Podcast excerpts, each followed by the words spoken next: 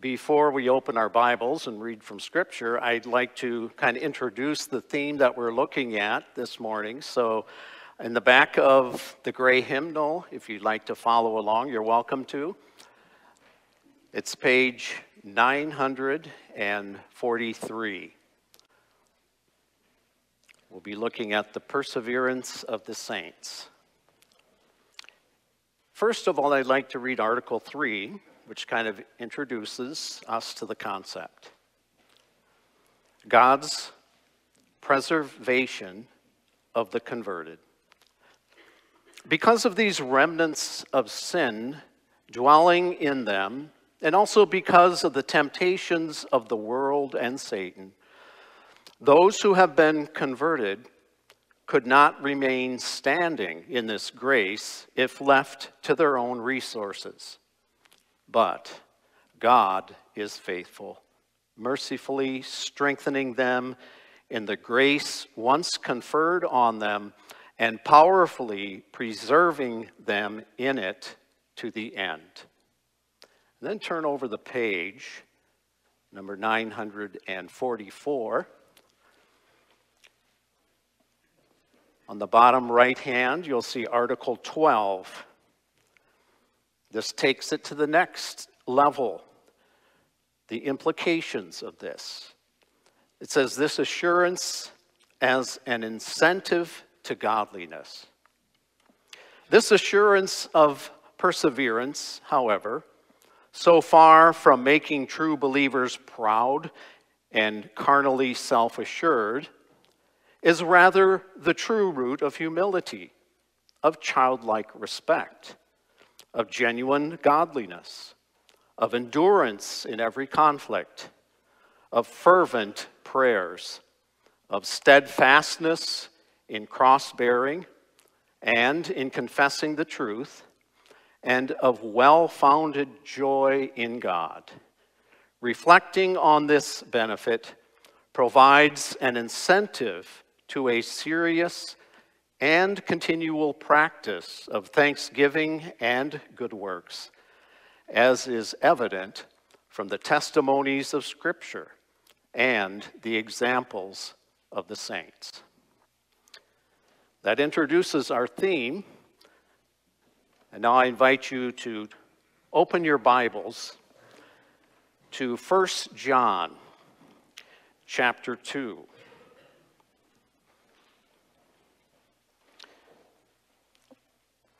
And the section that we'll be looking at carries over into chapter 3 through verse 3. And now, little children, abide in him, so that when he appears, we may have confidence and not shrink from him in shame at his coming. If you know that he is righteous, you may be sure that everyone who practices righteousness has been born of him. See what kind of love the Father has given to us, that we should be called children of God, and so we are. The reason why the world does not know us is that it did not know him. Beloved, we are God's children now. And what we will be has not yet appeared. But we know that when he appears, we shall be like him, because we shall see him as he is. And everyone who thus hopes in him purifies himself as he is pure. This is the word of the Lord. Thanks be to God.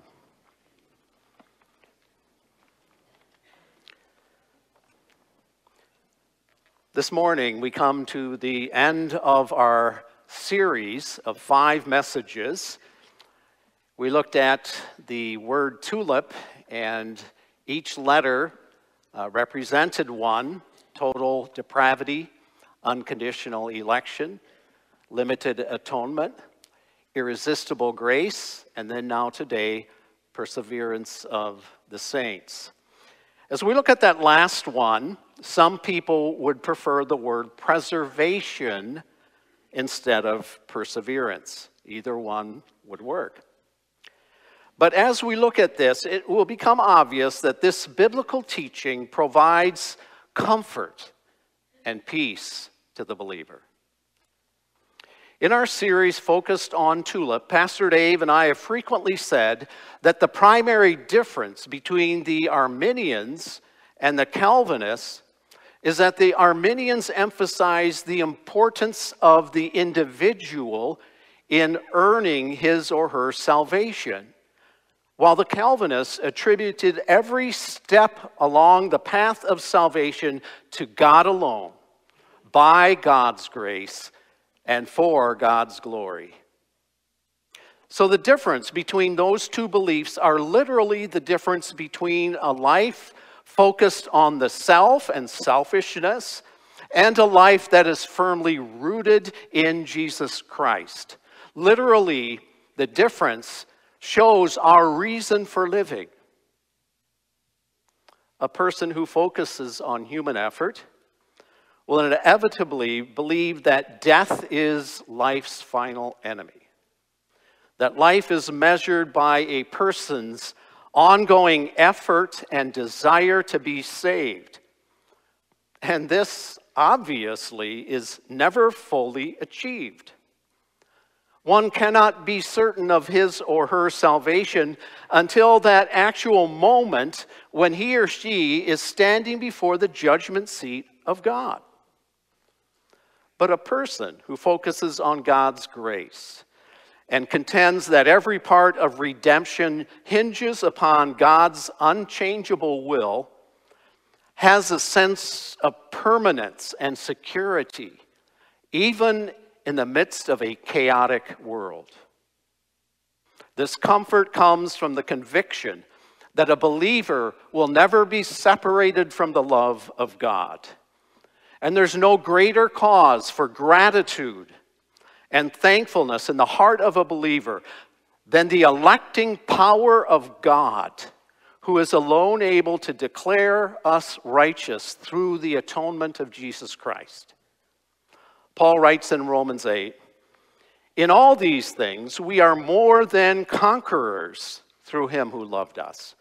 For I am sure that neither death nor life, nor angels, nor rulers, nor anything present, nor things to come, nor powers, nor height, nor depth, nor anything else in all of creation will be able to separate us from the love of God that is in Christ Jesus our Lord. So, in the midst of our world, which changes, which is unpredictable, which is often frustrating to us, Christians have a sense of permanence. It's because our identity and our purpose are not found in trying to earn salvation, but rather our security is knowing that God has called and predestined believers unto eternal life. And God never makes mistakes. God never would write your name in the book of life and then later say, oh, now I got to blot it out because that person didn't do what he or she was supposed to do. When God calls and predestines people, he's very specific and he sends Jesus Christ to die on the cross for their sins. And he writes their name in the book of life through the blood of the Lamb. The precious blood of the Lamb is permanent. Therefore, when we have assurance of our faith in Jesus Christ, life is not just declining day by day as we get older. Rather, life is something that advances and continues to grow, especially as we anticipate being face to face with our Lord and Savior in heaven. Each day takes on new significance when we have that perspective and seek to glorify God. Now, as we look at this concept of the perseverance of the saints, we see that by the grace of God and in accordance with his eternal purpose, a believer receives complete salvation that is secured by the finished work of Jesus Christ. Now, many do not believe that this doctrine of sovereign election and assurance of faith, they don't believe because it assaults their human pride. They want to emphasize human ability, self confidence.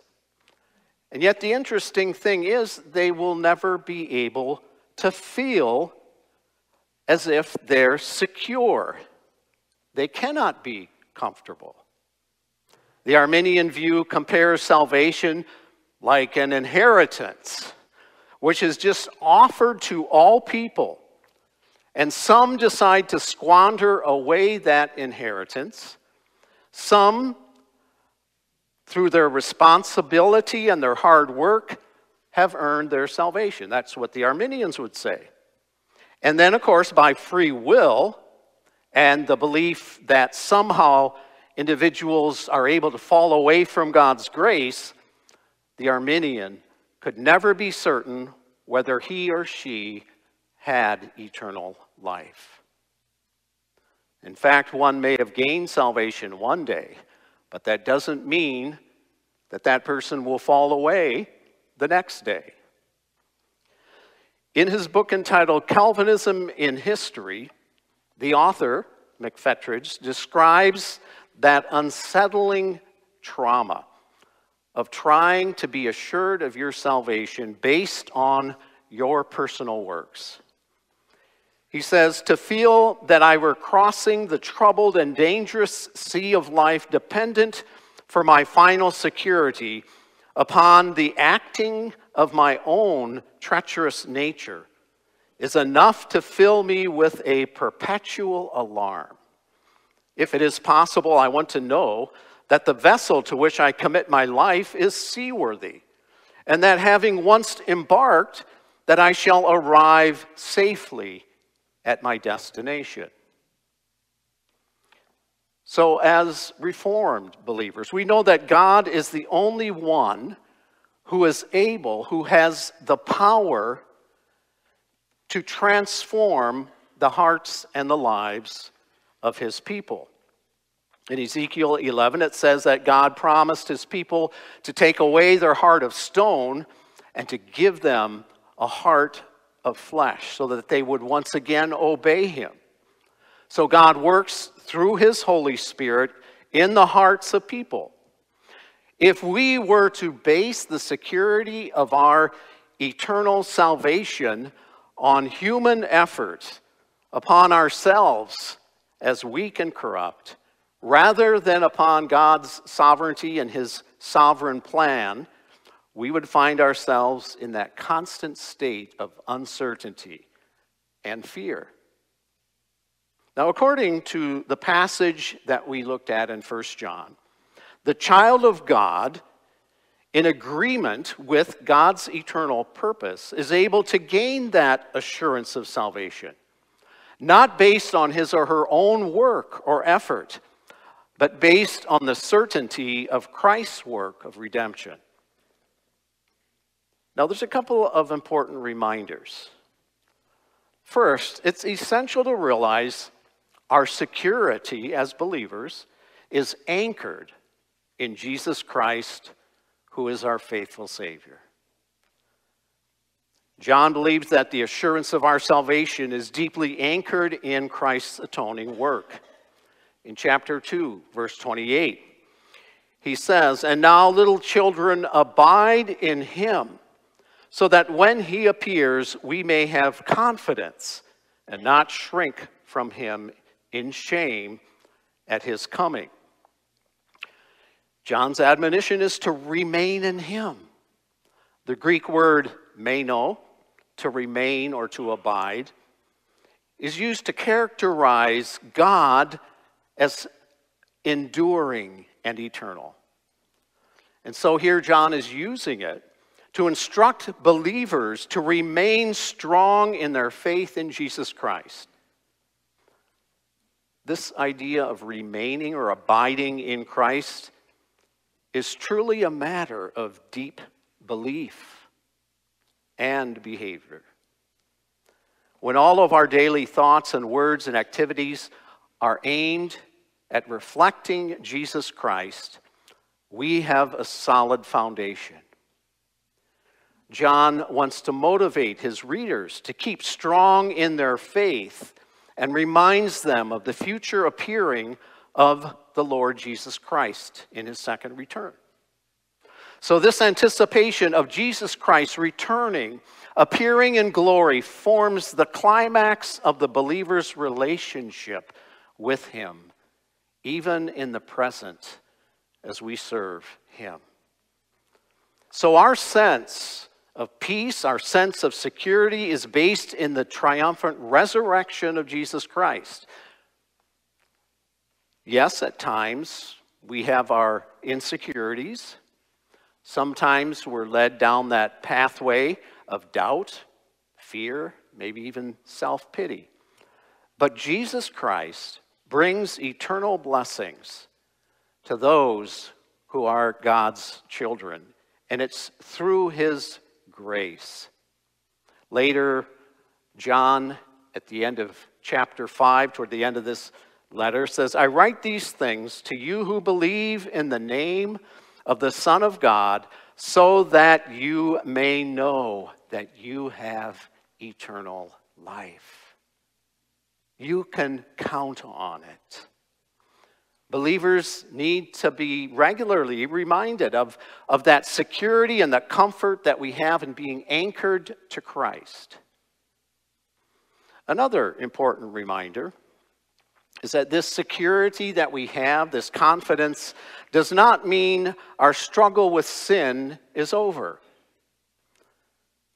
We look at what the Apostle Paul says in Romans 7 for I know that nothing good dwells in me, that is, in my flesh. For I have the desire to do what is right, but not the ability to carry it out. For I do not do the good that I want, but the evil I do not want is what I keep on doing. Now, if I do what I do not want, it is no longer I who do it, but sin that dwells within me. It reminds us of King David, a great leader of God's people, who also stumbled into sin, into covetousness, into adultery, which then led to murder. He could not hide from God. Now, I'm convinced that this struggle against sin becomes more and more intense the stronger that a believer is. The more confident that a person is in their hope for eternal life, the more unrelenting will be that battle. You see, when your mind is unclear, unsettled, Satan has no fear of you speaking the truth with clarity and with conviction. But when God's Spirit comes upon you, that's when Satan is threatened. Perseverance of the saints means that once you're part of God's eternal kingdom, you will remain a part of that kingdom. And Satan knows that. So he works hard. We see at the end of our passage that John contends that our security in Christ, then the implications are that it produces fruits of righteousness. In chapter 3, verse 3, at the very end, he says, Everyone who has this hope in him purifies himself just as he is pure. So the hope which John describes is not a hope in the sense of a desire or a wish that something might be happen, but a patient assurance and conviction that God will always keep his promises. And everyone who possesses this confidence in Jesus Christ must be purified, says John. It's a natural result. If Christ is pure, that should be our desire. One author says the believer lives in the hope of more and more becoming conformed to Jesus Christ. The more he contemplates this truth, the more he seeks to be purified of sin. He desires to be cleansed from the sin that contaminates body and soul, constantly striving for holiness in reverence to God. The proof of a confident faith in Jesus Christ is not merely having a strong orthodoxy or belief, but it's taking that belief and putting it into practice, which is orthopraxy. When you profess Jesus Christ as your Lord, you're committing yourself to following after him and in his footsteps. There's some implications. First, we need to understand what purity means. To be pure means to be free from that which pollutes. In the Old Testament, they had the law that if anyone became unholy or unclean, they had to remain outside of the camp, sometimes for up to seven days.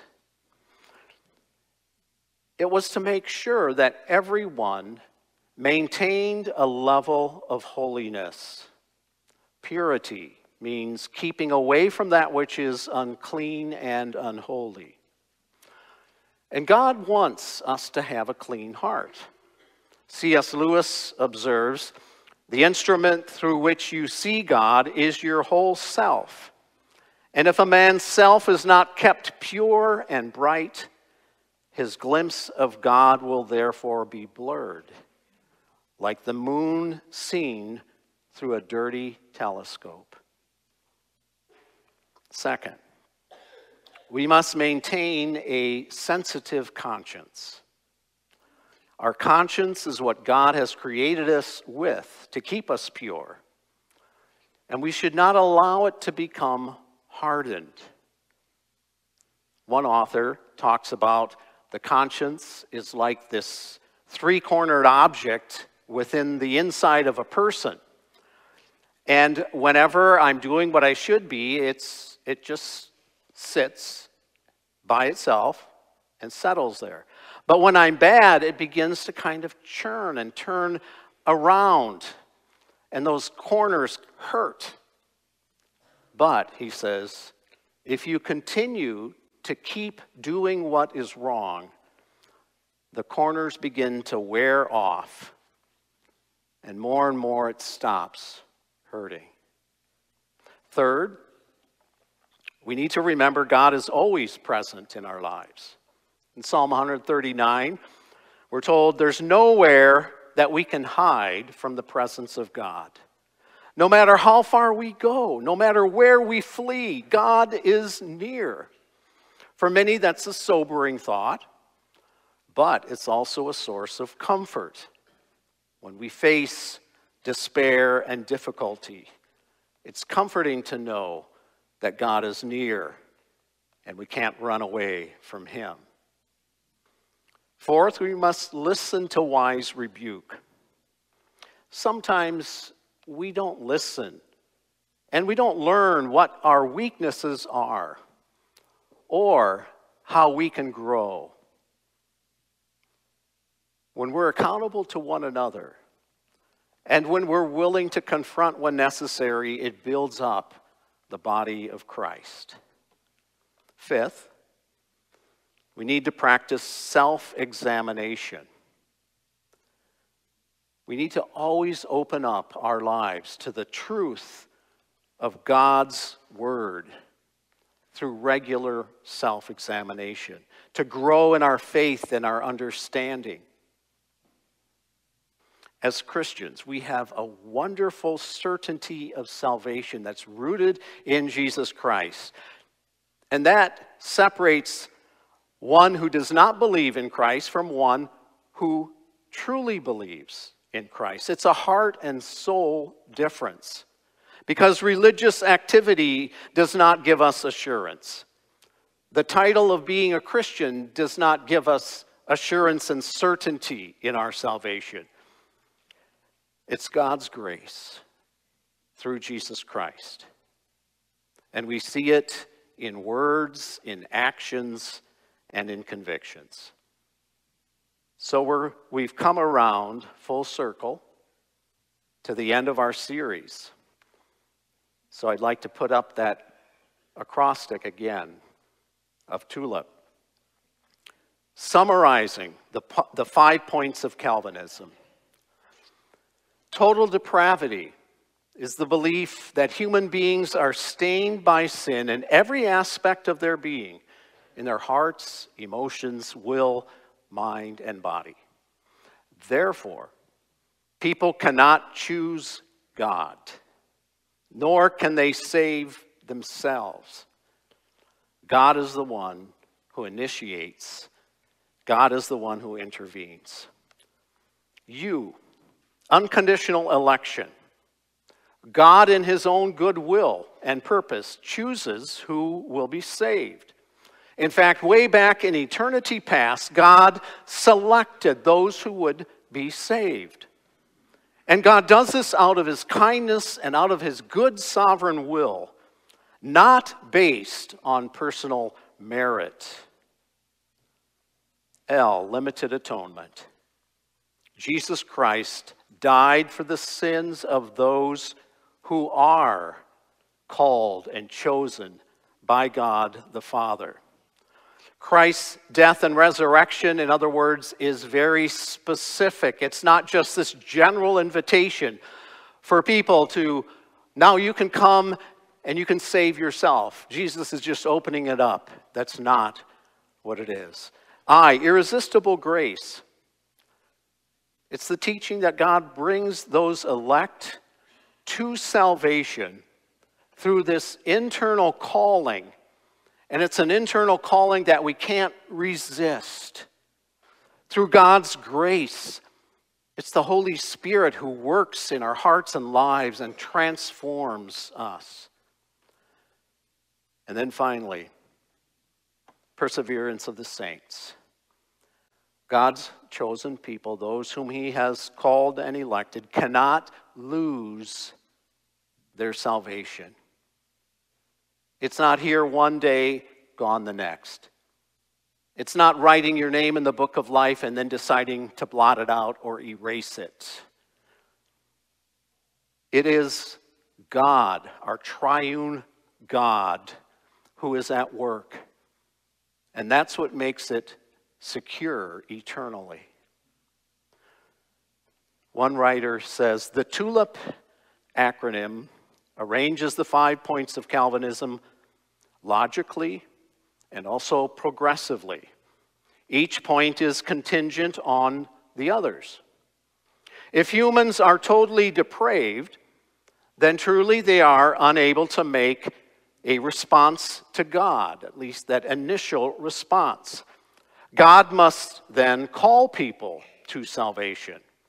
And he does so through unconditional election.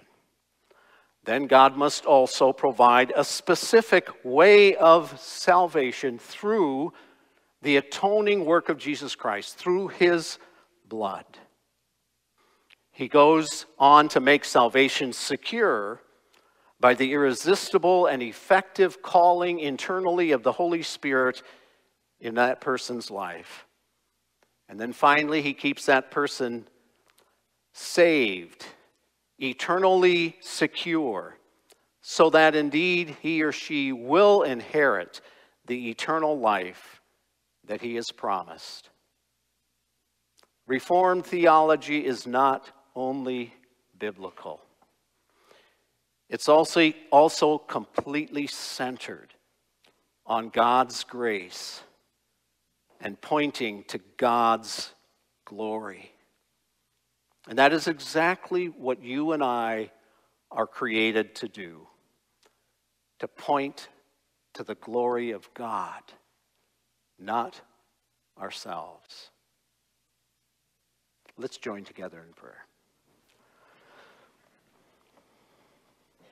Our Father in heaven, we give you praise and thanks for the confidence that we have, a confidence that is rooted in your promises, in your word, that you who calls, who chooses, who elects, are not going to go back on your promise. You will not change your mind. You will not judge us based on our effort because we are weak. In our humanity, we will always disobey. So we need your intervention. Salvation is precious through the blood of our Lord and Savior. And Lord, as we reflect on that, may we never doubt that those whom you have called to be the body of Christ, to be your children, will truly inherit eternal life. And may that give to us a wonderful sense of purpose and stability. In Jesus' name, amen.